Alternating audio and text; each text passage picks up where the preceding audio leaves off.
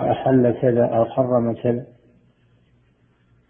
قال جل وعلا ولا تقولوا لما تصف ألسنتكم الكذب هذا حلال وهذا حرام لتفتروا على الله الكذب. إن الذين يفترون على الله الكذب لا يفلحون.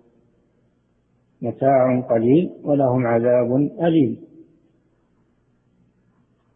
وكذلك الكذب على الله جل وعلا. أشد من ذلك الكذب على الله بالشرك لأن يتخذ معه شريكا في العبادة ويقال إن الله شرع هذا أو أحل هذا.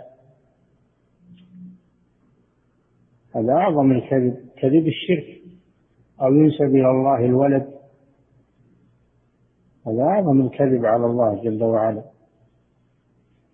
أو في أسمائه وصفاته.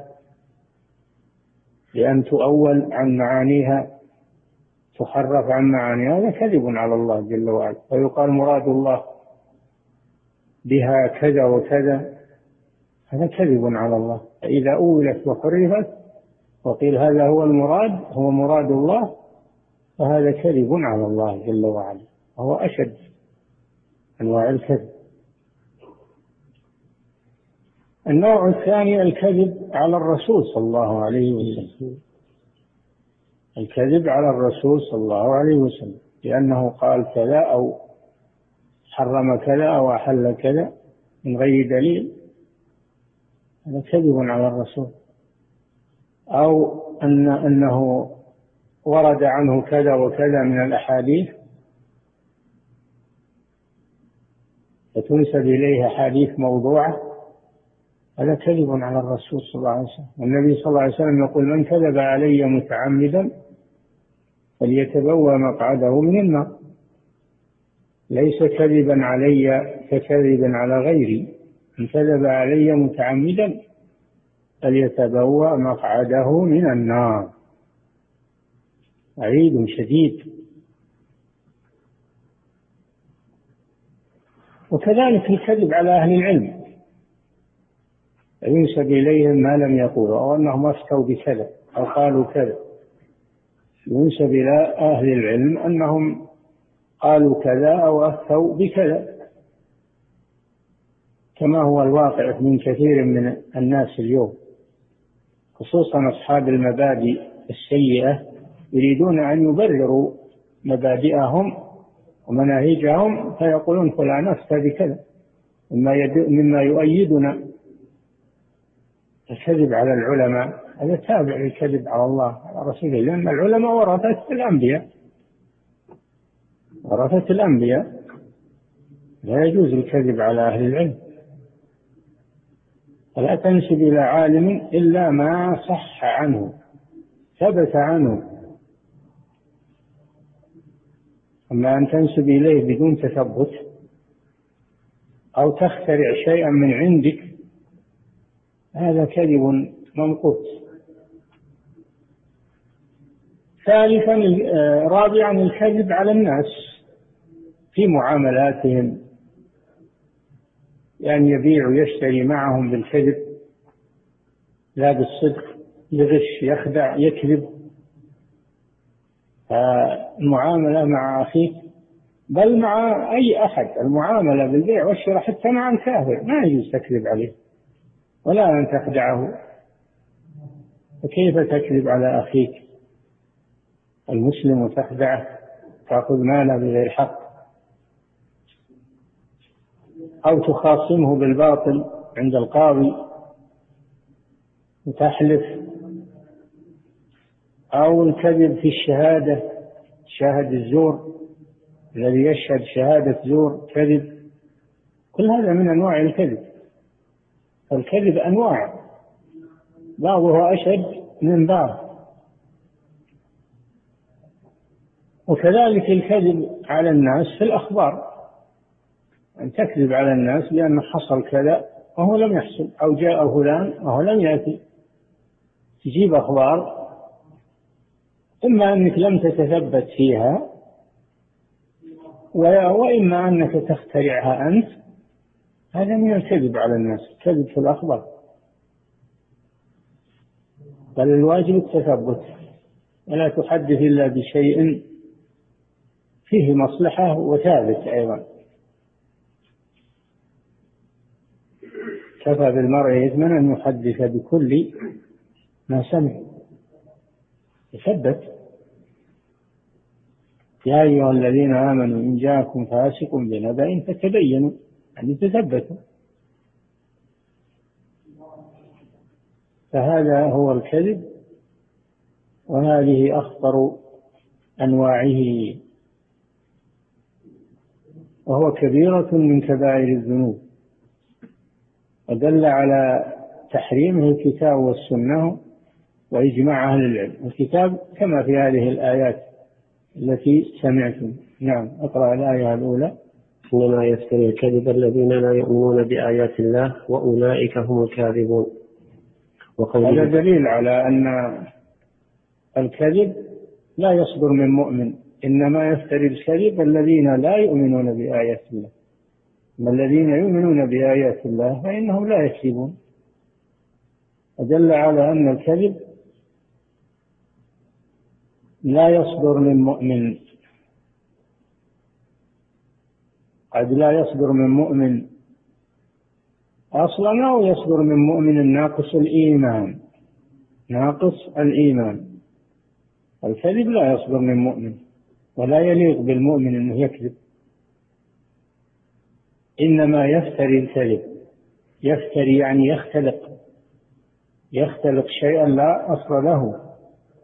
الذين لا يؤمنون بآيات الله وأولئك أي الذين يفترون الكذب هم الكاذبون.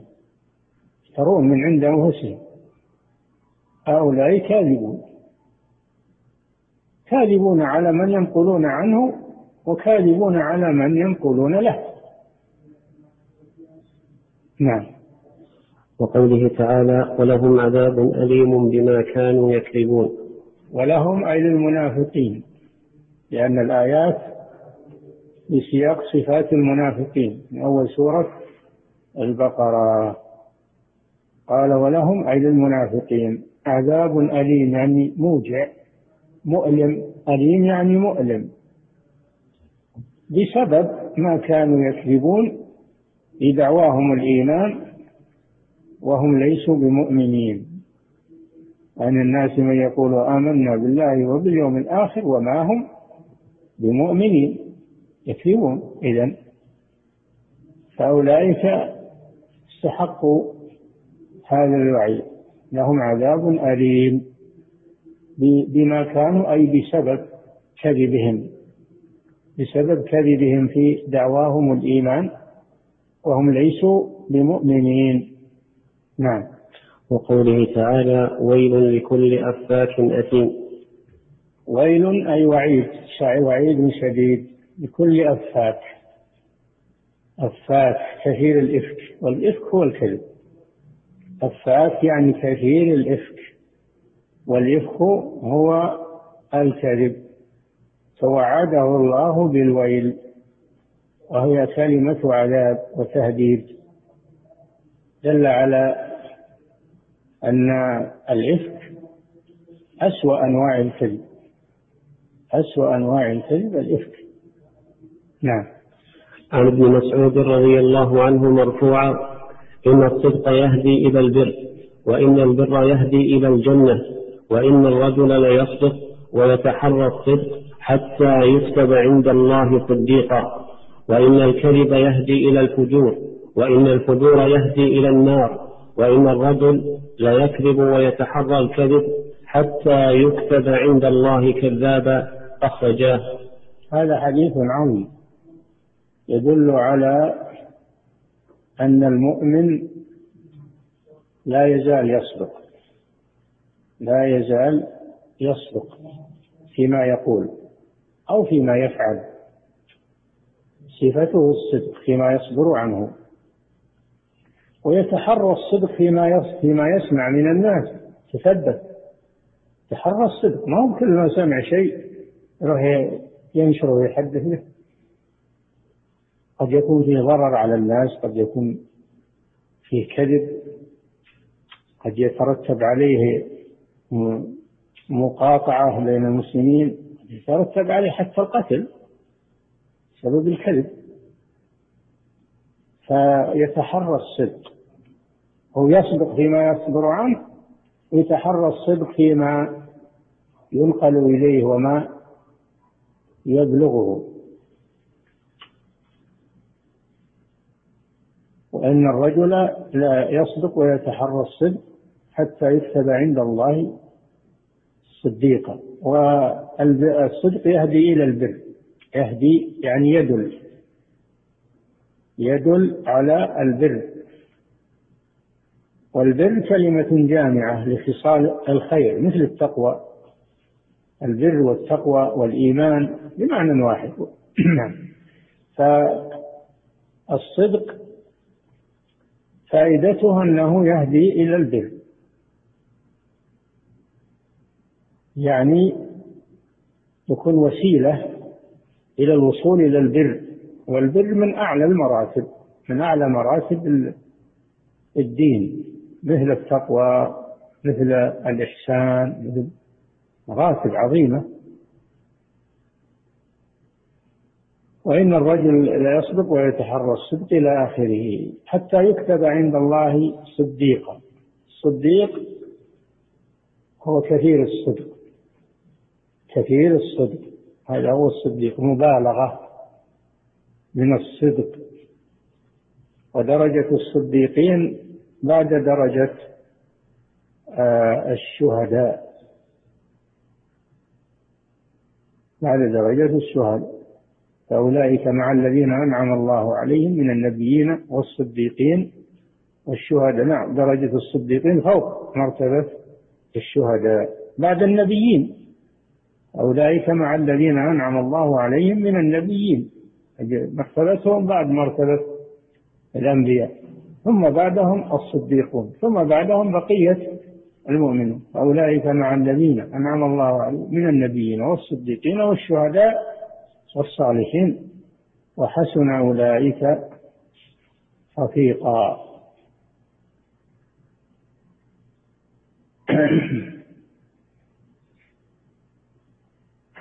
فهذا فيه فضل الصدق وما يؤول إليه. وما يؤول إليه. وسببه أن الإنسان يربي نفسه يربي نفسه عليه يصدق ويتعرى الصدق يربي نفسه على هذا. فالصدق تربية تربية للنفس على هذا الشيء حتى تألفه وحتى تنفر من ضده.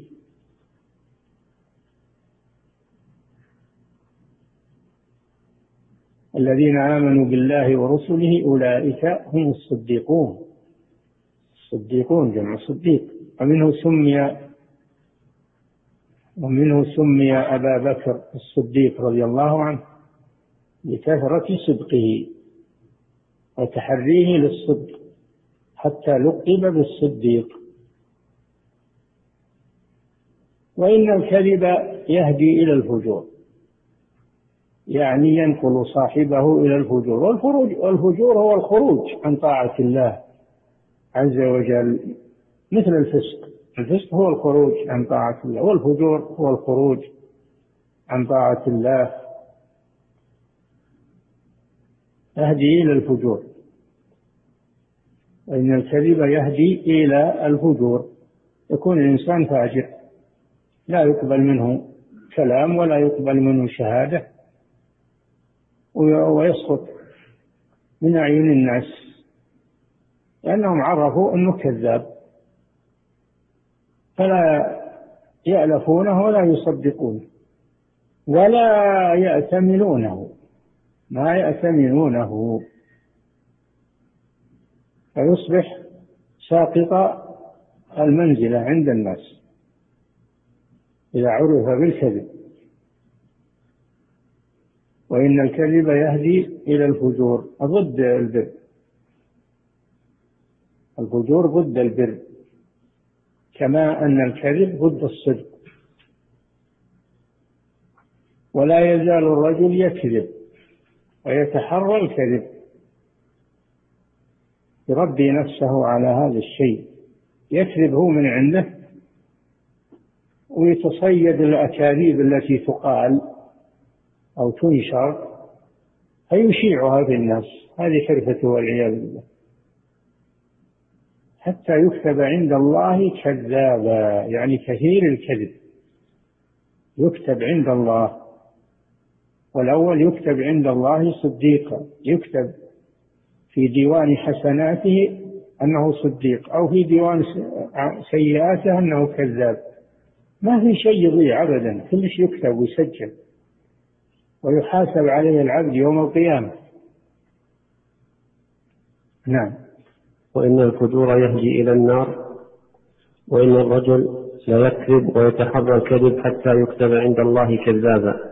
هذا الصدق يهدي إلى الجنة والكذب يهدي إلى النار. يعني وسيلة إلى دخول النار. والأول الصدق وسيلة إلى دخول الجنة. فرق بينهما.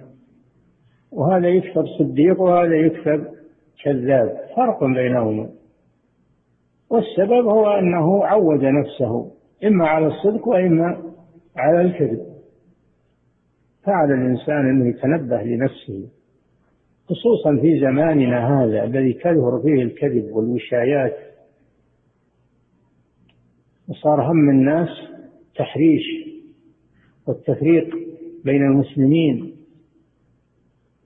والتفريق بين الراعي والرعية ومحاولة تفريق الكلمة بهذا الكذب المفترى. فعلى الإنسان إنه يحفظ نفسه يحفظ نفسه من هذه المخاطر ويلزم الصدق قولا وعملا يتجنب الكذب قولا وعملا. حتى يسلم وينال هذه الكرامة. كرامتين كرامة الأولى أنه يكتب صديق والثانية أنه يكون من أهل الجنة والكذب له عقوبتان عقوبة أنه يكتب عند الله كذاب والعقوبة الثانية أنه يكون من أهل النار. فالفرق بعيد بين الصفتين. نعم.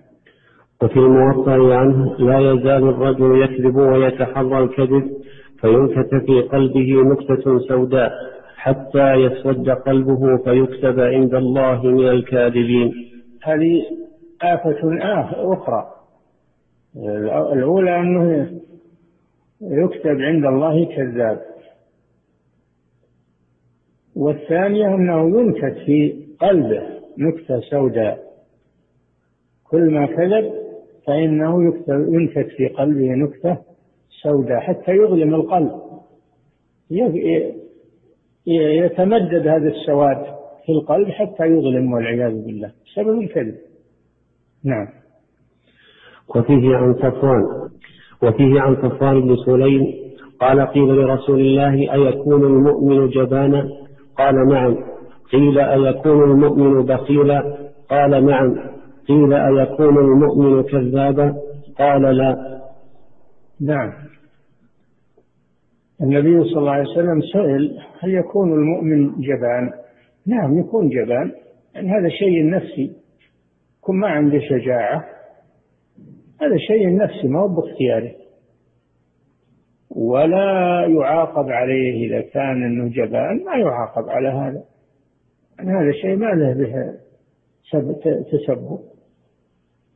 البخيل أيضا يكون بخيل لأن النفس مطبوعة على حب المال يحبون المال حبا جما فإذا حصل على المال قد يغلب عليه البخل. صفة نفسية. هذا أيضا صفة مذمومة لكنه لكنها ليست من من اكتسابه لكن يعالجها. هي ما هي ما هي من اكتسابها البخل؟ لكن يعالج يعالج هذا يعالج البخل. تغلب على نفسه يتصدق حتى يسهل عليه ويزول عنه البخل. لكنه لا يؤاخذ على على صفة البخل لأنها نفسية. إلا إذا كان حمله على على منع الواجب في المال كالزكاة أو النفقة الواجبة عليه هذا يأثم. هذا بخل يأثم عليه. أما إذا كان أنه يمنعه من التبرع والتصدق الذي ليس واجبا فهذا إن فعله فله أجر وإن تركه فلا إثم عليه. لكن إنه يكون كذاب مؤمن كذاب لا هذا إنما هو من صفات المنافقين وليس من صفات المؤمنين. قال صلى الله عليه وسلم آية المنافق ثلاث إذا حدث كذب وإذا وعد أخلف وإذا اؤتمن خان. هذا من صفات المنافقين الكذب. والله جل وعلا يقول كما سمعتم في الآية إنما يفتري الكذب الذين لا يؤمنون بآيات الله نفى عنهم الإيمان. وفي هذا الحديث أن المؤمن لا يكون كذابا. لأن الكذب يتنافى مع الإيمان. إما يتنافى مع أصل الإيمان فيكون كافرا أو يتنافى مع كمال الإيمان فيكون ناقص الإيمان. قد يكذب المؤمن قد يكذب المؤمن لكن ليس هذا من سجيته ولا من طبيعته وإنما مر عليه بعض الأحيان. هذا هذه هذه معصية ما, ما في شك لكنها لا تسلبه الإيمان بالكلية. بل يكون ناقص الإيمان نعم. وللترمذي وحسنه عن ابن عمر إذا كذب العبد تباعد عنه الملك ميلة من نتن ما جاء به. إذا كذب العبد إذا كذب لو مرة واحدة ابتعد عنه الملك الذي يكتب الحسنات يكتب الحسنات ابتعد عنه ميلا يعني مسافة بعيدة. السبب من نتن ما فعل لأن الكذب له نتن ورائحة وهذه رائحة معنوية لا نشعر بها لكن الملك يشعر بها. فيبتعد عنه لخبث رائحته رائحة الكذب. إذا الكذب ينفر الملائكة عنك.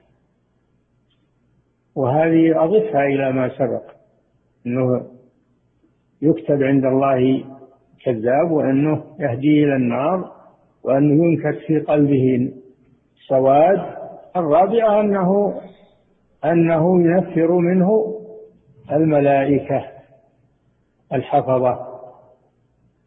من سوء ما فعل. نعم. باب ما جاء في إخلاف الوعد وقول الله تعالى من الكبائر إخلاف الوعد. إخلاف الوعد لأن الواجب على الإنسان إذا وعد أن يفي بوعده إلا إذا كان له عذر في مخالفة الوعد. فالمؤمن إذا وعد يفي وأما المنافق إذا وعد أخلف كما في الحديث.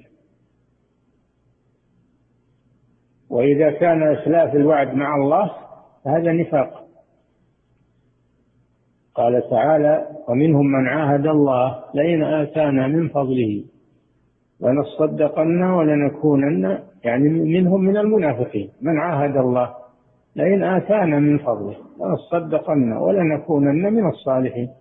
فلما آتاهم من فضله بخلوا به وتولوا وهم معرضون فأعقبهم نفاقا في قلوبهم. إلى يوم يلقونه بما أخلفوا الله ما وعدوه وبما كانوا يكذبون. يكذبون على الله سبحانه وتعالى. فهم نذروا لئن آتانا من فضله نذروا أو أقسموا أقسموا أنهم يتصدقون. فلما أعطاهم من فضله أخلفوا أخلفوا الله ما وعدوه وكذبوا على الله سبحانه وتعالى. فهذا الكذب أعقبهم نفاقا في قلوبهم. زاد نفاقهم والعياذ بالله. زاد نفاقهم بسبب الكذب. فالمؤمن إذا وعد الله يصدق أو عاهد الله يصدق.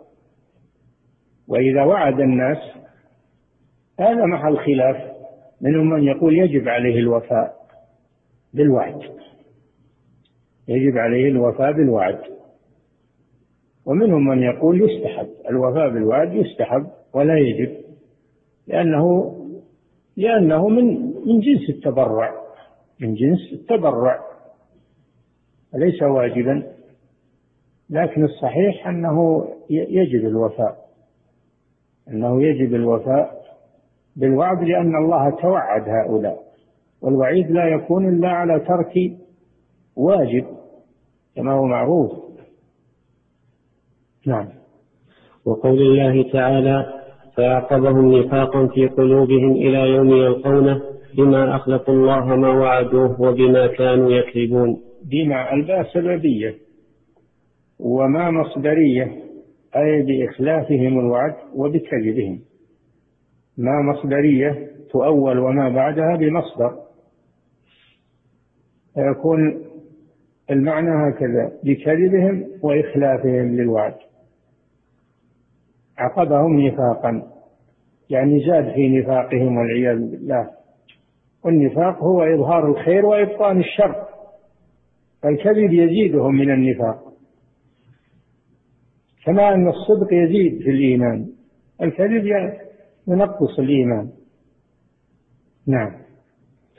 عن أبي هريرة رضي الله عنه أن رسول الله صلى الله عليه وسلم قال آية المنافق ثلاث إذا حدث كذب وإذا وعد أخلف وإذا اؤتمن خان أخرجاه. آية المنافق. المنافق عرفناه. هو الذي يظهر الخير ويبطن الشر. وهو على قسمين نفاق اعتقادي وهذا صاحبه في الدرك الأسفل من النار. شر من الكافر. شر من الكافر الأصلي. الذي يظهر الإيمان ويبطن الكفر هذا النفاق الأكبر النفاق الاعتقادي. صاحبه في الدرك الأسفل من النار. إن المنافقين في الدرك الأسفل من النار. ولن تجد لهم نصيرا. النوع الثاني نفاق عملي ما هو اعتقادي؟ الأول اعتقادي لا يصدر من مؤمن أبدا. أما العملي فقد يصدر من المؤمن. نفاق عملي. إذا وعد إذا وعد أخلف وإذا حدث كذب وإذا اؤتمن خان. هذه الصفات قد توجد في بعض المؤمنين. لا وهي وهي نفاق عملي. لا يخرج من الملة لكنه ينقص الإيمان. النفاق العملي ينقص الإيمان لكنه لا يخرج من الملة. أما النفاق الاعتقادي فهذا يخرج من الإيمان. هذا الفرق بين النفاقين. فآية المنافق سواء كان نفاقا اعتقاديا أو نفاقا عمليا يعني علامته هذه الثلاث إذا وعد أخلف هذه واحدة. إذا اؤتمن اؤتمن على مال اؤتمن على سر اؤتمن على وظيفة أن يقوم بالعمل. لأن عمل الوظيفة هذا أمانة. هي بالأمانة خاصة بالوديعة. الأمانة بينك وبين الله فيما فرض عليك. وفيما حرم عليك. هذه أمانة. وهذا هو قوله تعالى إنا عرضنا الأمانة. الأمانة أمانة التكاليف. أمانة التكاليف. تكون الأمانة في الودائع في الودائع. أمانة وديعة تحفظها. تكون الأمانة في الوظيفة. إذا وليت على وظيفة وأعطيت مرتبا من بيت المال. هذه أمانة في ذمك أنك تقوم بالعمل. قيامك بالعمل أمانة. العمل الوظيفي أمانة. فإذا لم تقم به أو نقصته فقد خنت في أمانتك. السر أيضا الأسرار بين الناس السر بين الزوجين السر بين الناس يخون فيها. يخون في الأمانة. والمؤمن يحفظ الأمانة يا أيها الذين آمنوا لا تخونوا الله والرسول. تخونوا أماناتكم. الله يأمركم أن تؤدوا الأمانات إلى أهلها. الرسول صلى الله عليه وسلم يقول أد الأمانة إلى من ائتمنك ولا تخن من خانك. نعم. ولهما عن ابن عمر. إذا حدث كذب وإذا وعد أخلف وإذا اؤتمن خان. هذه علامات النفاق. هذه علامات. على ضدها المؤمن إذا حدث صدق وإذا وعد وفى وإذا تمن وفى وفى بالأمانة وحفظها وأداها. نعم. ولهما عن ابن عمر مرفوعا أربع من كن فيه كان منافقا خالصا ومن كان فيه خصلة منهن كان فيه خصلة من النفاق حتى يدعها. إذا اؤتمن خان وإذا حدث كذب وإذا عاهد غدر وإذا خاصم فجر. إذا اؤتمن خان هذه عرفناها إذا حدث كذب هذه عرفناها إذا عاهد غدر عاهد غدر. إذا عاهد ولي الأمر بايعه أو عاهد غير ولي الأمر أن تعاهد أحدا من الناس. حتى الكافر إذا عاهدته يجب الوفاء. وأوفوا بعهد الله إذا عاهدتم ولا تنقضوا الأيمان بعد توكيدها.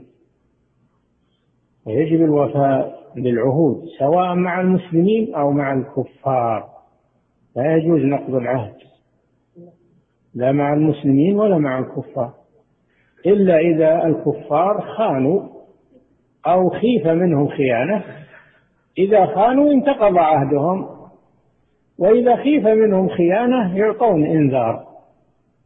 ما على طول يلغى العهد بل يعطون إنذار. وإما تخافن من قوم خيانة فانبذ إليهم على سواء.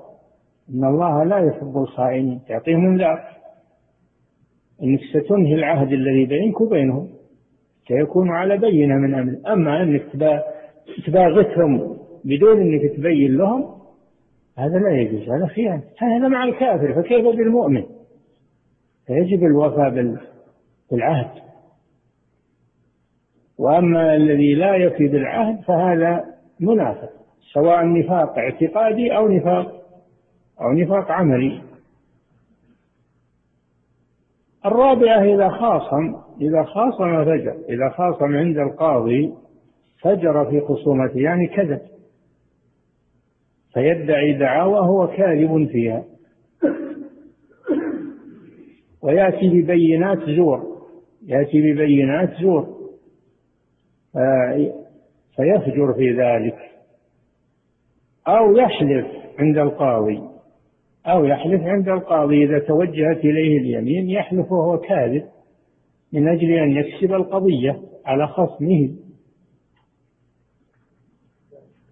وفي الحديث من حلف على يمين هو فيها كاذب يقتطع بها مال امرئ مسلم لقي الله وهو عليه غضبان. قيل وإن كان شيئا يسيرا يا رسول الله قال وإن كان قضيبا من أراك. يعني عود عود من الأراك وهو المسواك.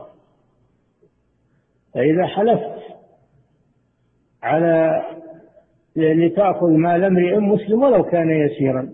ما تقول هذا يسير ولا ولا فيه ولا فيه بأس. إنما هذا في الأموال الكثيرة. لا. الفجور في الخصومة حرام في الكثير وفي القليل.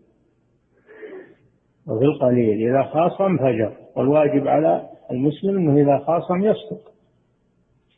إذا خاصم يصدق سواء كان الحق له أو عليه لا يكذب من أجل أنه أو يدلي بشهادات زور أو يحلف يمينا هو فيها كاذب من أجل أن يأخذ مال أخيه.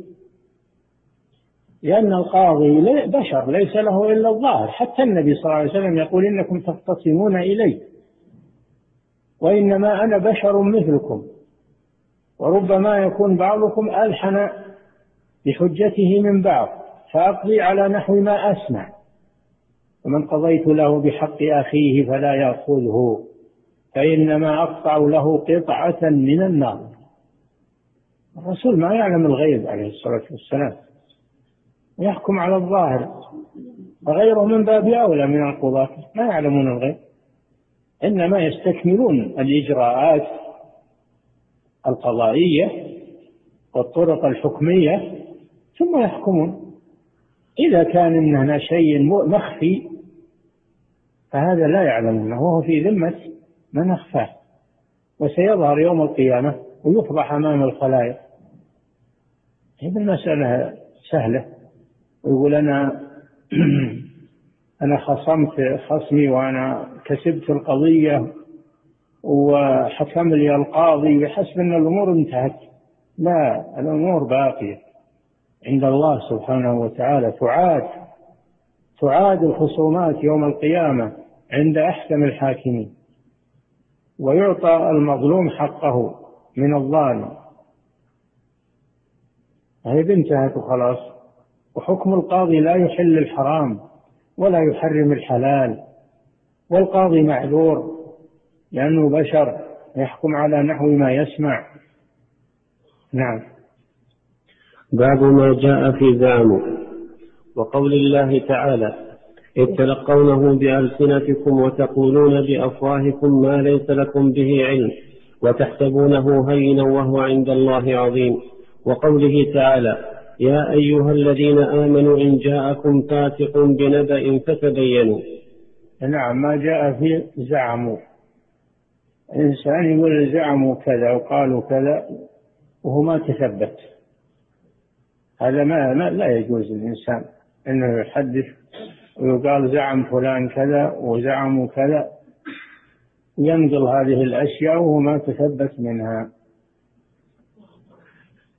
فهذا لا يجوز. والله جل وعلا يقول إذ تلقونه بألسنتكم تقولون بأفواهكم ما ليس لكم به علم تحسبونه هينا وهو عند الله عظيم. هذه الآية في سياق حادث الإفك.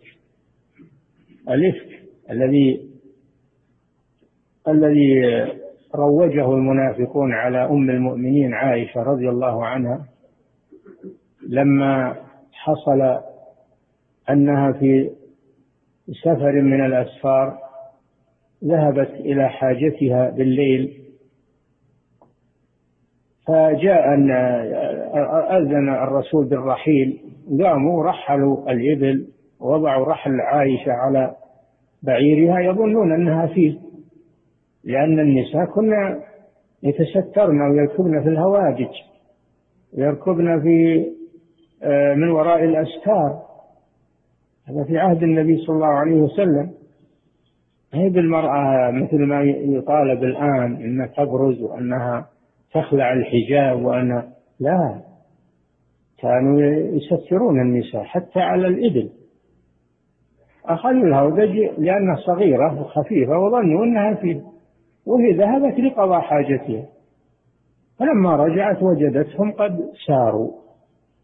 فمن حنكتها رضي الله عنها وعقليتها ما راحت تستلج وتروح تدور بالبر بالليل جلست في مكانها لأنها تعلم أنهم إذا فقدوها سيرجعون إليها. ولو أنها راحت هنا أو هنا ضاعت عليهم. هذا من حنكتها أنها بقيت في المكان. أدركها النوم ونامت. وكان صفوان بن المعطل رضي الله عنه عادته يتأخر عن الجيش ينام ثم يلحق بالجيش. جاء على عادته مع مع الأثر رأى سوادا في الليل رأى سواد في الليل في مكان في مكان القوم. فقرب منه ليتثبت ما هو فإذا هي عائشة رضي الله عنها وكان يعرفها قبل الحجاب. يعرف وجهها قبل الحجاب فلما رآها عرفها. ووقف وقال إنا لله وإنا إليه راجعون. فتنبهت رضي الله عنها باسترجاعه وخمرت وجهها يعني غطت وجهها. فجاء رضي الله عنه وبرك الراحلة ووطئ على يدها وترك عائشة تركب ثم ذهب بها يقود بها الراحلة إلى أن أدرك القوم. هذه قضية إنقاذ. هذه قضية إنقاذ. وهذا من شهامته رضي الله عنه ومن آه، رأفته. لأن المسلم لا يترك المسلم يهلك في الصحراء أو في مكان الخطر. ينقذه هذه قضية إنقاذ. استغل المنافقون هذه الحادثة واتهموا عائشة بأنها متواطئة مع صفوان وأنها جلست تنتظره. المنافقون تعلمون أنهم يلتمسون على المسلمين. وراحوا يتكلمون. شاع الخبر. اتهموا عائشة بالفاحشة والزنا والعياذ بالله. فضاق الأمر على على بيت أبي بكر الصديق وعلى الرسول صلى الله عليه وسلم. وتكلم المنافقون وفرحوا بهذه الحادثة. فيه من المؤمنين أناس انقل عليهم هذا الخبر لأنهم عندهم تصديق يعني قلوبهم نظيفة وطاهرة ويحسبون كل الناس أنهم يصدقون. فانقل عليهم هذا الخبر فتكلموا مع المنافقين في عائشة رضي الله عنها. لا عن نفاق ولكن عن خديعة انخدعوا. هذا هو قوله تعالى إذ تلقونه هذا يخاطب المؤمنين. هؤلاء الذين تكلموا من المؤمنين يخاطبهم إذ تلقونه بألسنتكم؟ وتقولون بأفواهكم ما ليس لكم به علم وتحسبونه هينا وهو عند الله عظيم. كان الواجب التثبت. لولا إذ سمعتموه ظن المؤمنون والمؤمنات بأنفسهم خيرا. ظن المؤمنون والمؤمنات بأنفسهم خيرا. فكما أنك ما ترضى لنفسك لأنفسهم. شوف ما قال في عائشة لأن عائشة هي أمكم. هي أمكم. فهي مثل أنفس أنفسكم. الواجب أنكم ما ينطلي عليكم هذا الخبر. ظن المؤمنون والمؤمنات بأنفسهم خيرا وقالوا هذا إفك آه، مبين. لولا جاءوا عليه بأربعة شهداء لأن الذي يقذف لا بد يأتي بأربعة شهداء كما مر بكم. فإن لم يأتوا بالشهداء فأولئك عند الله هم الكاذبون. ولولا فضل الله عليكم ورحمته لمسكم فيما أفضتم فيه عذاب عظيم. كل هذا خطاب للمؤمنين. لولا إن سمع آه، آه، تلقونه بألسنتكم وتقولون بأفواهكم ما ليس لكم به علم وتحسبونه هينا وهو عند الله عظيم. ولولا إن سمعتموه قلتم ما يكون لنا أن نتكلم بهذا. سبحانك يعني نزهون الله. شوف هذا تنقص لله. رمي عائشة تنقص لله. ليه؟ لأنها زوجة الرسول صلى الله عليه وسلم. والله لم يكن ليختار لرسوله ولفراش رسوله امرأة خائنة. فهذا تنقص لله عز وجل. سبحانك ولذلك نزه الله عز وجل هذا بهتان عظيم. هذا بهتان عظيم. بهتان يعني كذب وليس كذبا هينا بل هو عظيم والعياذ بالله. هذا هو الواجب على المؤمنين أنهم يتثبتون وأنهم ما يصدقون بأهل الخير. إذا لأن أعداء أهل الخير كثيرون. وودهم أنهم ينزلون منزلة أهل الخير ويحومون ضدهم الشبهات. فإذا بلغك عن أهل الخير شيئا فلا تستعجل. لا تستعجل حتى تثبت. وإذا تثبت أيضا لا تفشي هذا. إن الذين يحبون أن تشيع الفاحشة بالذين آمنوا لهم عذاب أليم في الدنيا والآخرة. والله يعلم وأنتم لا تعلمون حتى لو ثبت عندك لا تفشيه عليك بالستر. وعليك ب... بعدم إفشاء هذا الشيء بين المسلمين. أولا أنك تثبت. ولا تقول شيء ما تعلمه. ثانيا إذا ثبت عندك فإنك تستر على أخيك المسلم. ولا تشيع هذا الشيء بين المسلمين. فتكون من هؤلاء إن الذين يحبون أن تشيع الفاحشة في الذين آمنوا لهم عذاب أليم الدنيا والآخرة. في النهاية برأ الله عائشة. أنزل براءتها في القرآن يتلى إلى يوم القيامة. أولئك مبرؤون مما يقولون لهم مغفرة وأجر عظيم. برأها الله سبحانه وتعالى وأنزل فيها قرآنا يتلى إلى يوم القيامة. فاللي يرمون عائشة الآن كفرة اللي يرمون عائشة كفرة لأنهم كذبوا الله عز وجل. يقول أولئك مبرؤون مما يقولون.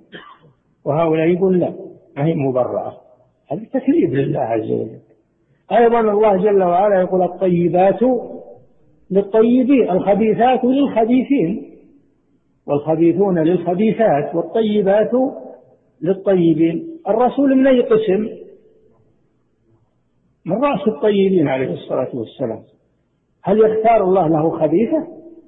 لا.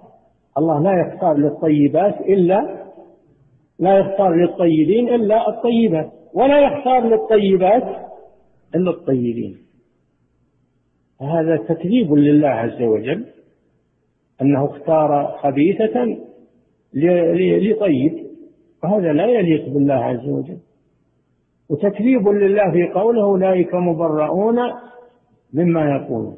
الحاصل أن هذه قصة عظيمة تعطينا دروسا عظيمة في التثبت وعدم التسرع وعدم الثقة بالمنافقين الذين ليس لهم هم إلا إشاعة الأخبار الكاذبة بين الناس. تعطينا درس أننا نتثبت في الأمور. وأننا ننزه ألسنتنا عن الكلام. حتى لو ثبت ننزه ألسنتنا عن إشاعته وعن الإخبار عنه ونستر من ستر مسلما ستره الله الدنيا والآخرة. أما اللي يحب أن يشيع الفاحشة فهذا من المنافقين. ليس من المؤمنين. وقوله تعالى يا أيها الذين آمنوا إن جاءكم فاسق بنبأ فتبينوا. نعم إن جاءكم فاسق. والفاسق هو الخارج عن طاعة الله عز وجل.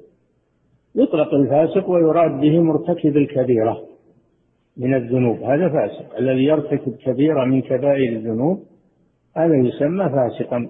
مؤمنا فاسقا. لا يصدق خبره. لا يصدق خبر الفاسق وإنما يصدق خبر العدل. فلا بد من التثبت في الأمور. فإذا حدثت فاسق لا تقبل منه. إذا حدثت عدل فهذا صدق. لكن أنت أيضا لا تستعجل بإشاعة الشيء هذا والإخبار عنه. خل في نفسك. خل في نفسك. ولا تشع هذا الشيء.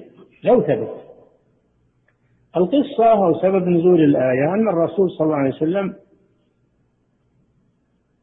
أن الرسول صلى الله عليه وسلم أرسل عاملا إلى قبيلة من القبائل ليقبض صدقاته. ليقبض صدقات هذه القبيلة.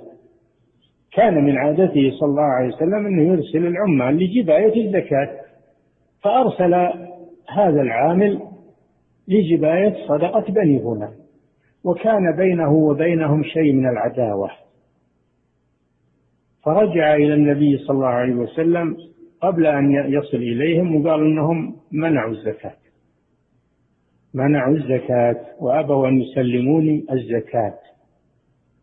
النبي صلى الله عليه وسلم هم بقتالهم لأن مانع الزكاة يقاتل. فأنزل الله عليه هذه الآية. يا أيها النبي يا أيها يا أيها الذين آمنوا إن جاءكم فاسق بنبأ فتبينوا يعني تثبتوا. أن تصيبوا قوما بجهالة وتصبحوا على ما فعلتم نادمين. وتبين أن القوم أنهم مستعدين لتسليم الزكاة ومتأهبين. فلما تأخر عليهم العامل جاءوا إلى الرسول صلى الله عليه وسلم. جاءوا إلى الرسول. وطلبوا منه أنه يقبض صدقاتهم عن طيب نفس. فصار هذا الرجل كذب عليهم. كذب عليهم. الشاهد من الآية الكريمة أنه يجب التثبت وأن الفاسق لا يصدق. الفاسق لا يصدق. ويتثبت في الأخبار. أن تصيبوا قوما بجهالة. يعني لئلا تصيبوا قوما بجهالة فتصبحوا على ما فعلتم نادمين. فلا بد من التثبت. وهذا درس عظيم للمسلمين. إلى يوم القيامة لا سيما إذا كثرت الشائعات والكلام في كما في وقتنا هذا كما تعلمون. ومما يساعد على هذه الأمور هذه الفضائيات وهذه الإذاعات التي أكثر ما يبث فيها كذب. أكثر ما يبث فيها كذب وتحريش وإثارة للفتنة بين المسلمين. فالمؤمن يتثبت في هذه الأمور ولا يستعجل ولا يتأثر بهذه الإشاعات المغرضة يندفع معها. نعم.